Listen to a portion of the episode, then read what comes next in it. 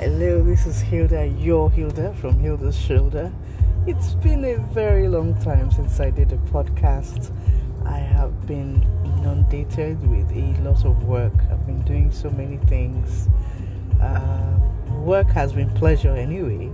It's pleasurable to me to do the things I love to do, which includes screenwriting, poetry, and stuff, lots of stuff. How have you been? A happy new year to you. I am so excited to be doing this podcast.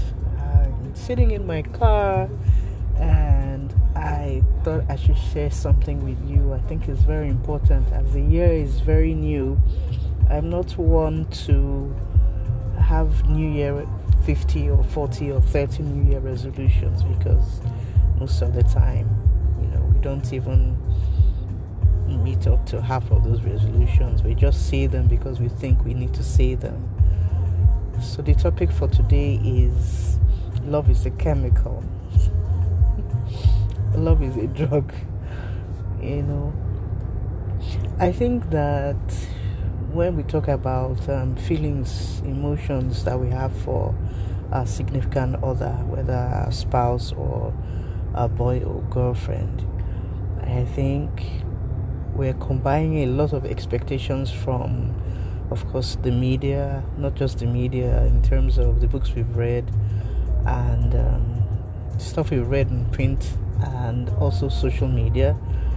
We also have a lot of influences too from society. I think society is one because your first teacher is your mother, and if you're an African girl, I mean, your mom will do a lot of that deliberate correcting and informing you about what is obtainable, what is good, what a good girl should do, and all of that, or what a good man should do, you know.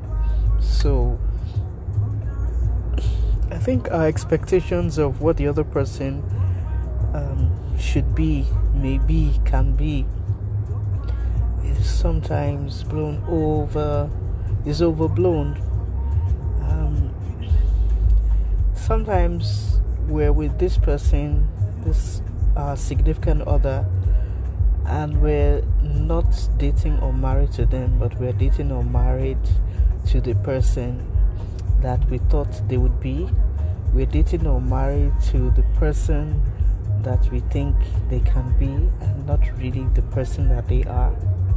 We battle with a lot of unrequited emotions, unrelated affection it is sometimes in the head it's like a mathematical equation that if this if i love this person or i want this person this much then i should get the same in equal recompense. And of course with these days with feminism it's it's almost all about um, i do this and he should do it back.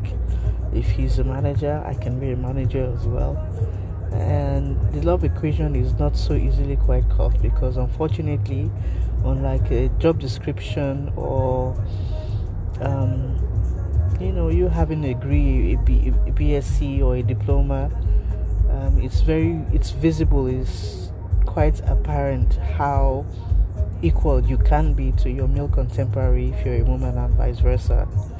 But for the things of the heart we have a lot of chemicals putting themselves together, a lot of things from the past, suppositions, a lot of um, mixed up, forgotten, a lot of bad and good memories that pull themselves together and they work over time in the background of our minds. And they um, they are like the catalysts to the chemicals that form themselves into what you feel for who you feel it for and I think from my personal experience, as some, sometimes we think we have what we feel, you know, we have it under control that we can tell when we are madly in love with someone or when we are not, when we just like them and um, when we don't like them. Sometimes again, it's not so clear cut and you you might not um, might not be re- representing exactly you might not be representing exactly what it is you feel. You may not even know what you feel for this other person you know?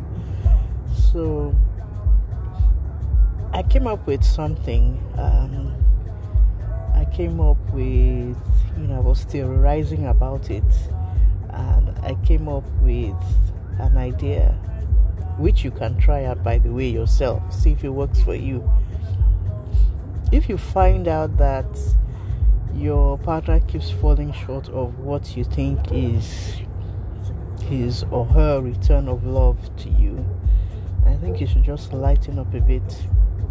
Lighten up in this way. Take a deep breath and just relax and distress yourself. And like I always say, if you go through my podcast, you see that a lot of the things uh, lots of the topics I discuss have to touch on self love. That that pain you feel in your chest, that part of your neck that palpitates when you see this other person. Is there a way you can draw it out of yourself and reverse it and use love yourself? Is there a way you can actually prepare yourself for yourself as if you were going to take you out? is there a way that you can have so much concern for yourself? And I'm not talking about being selfish here.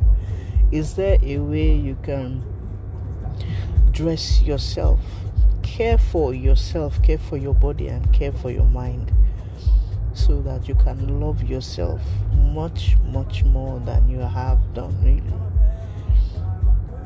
And just by doing that, I think that you lighten that heavy, sticky, needy love and affection that you require from the other person. And who knows, maybe that heavy, sticky, needy love that you express is actually putting off the other person in a way that that other person might not even be aware of.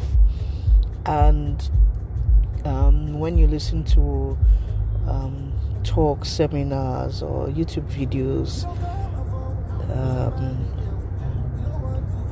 the thing I hear, you know, the the common thing I hear is that the more you chase after something, the more it will elude you.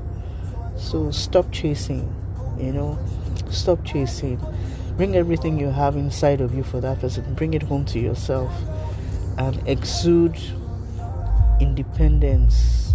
Open up yourself to other things and other people so those little spaces that you have, or those large gaps, or those large holes, or potholes, or craters inside of you emotionally can be filled.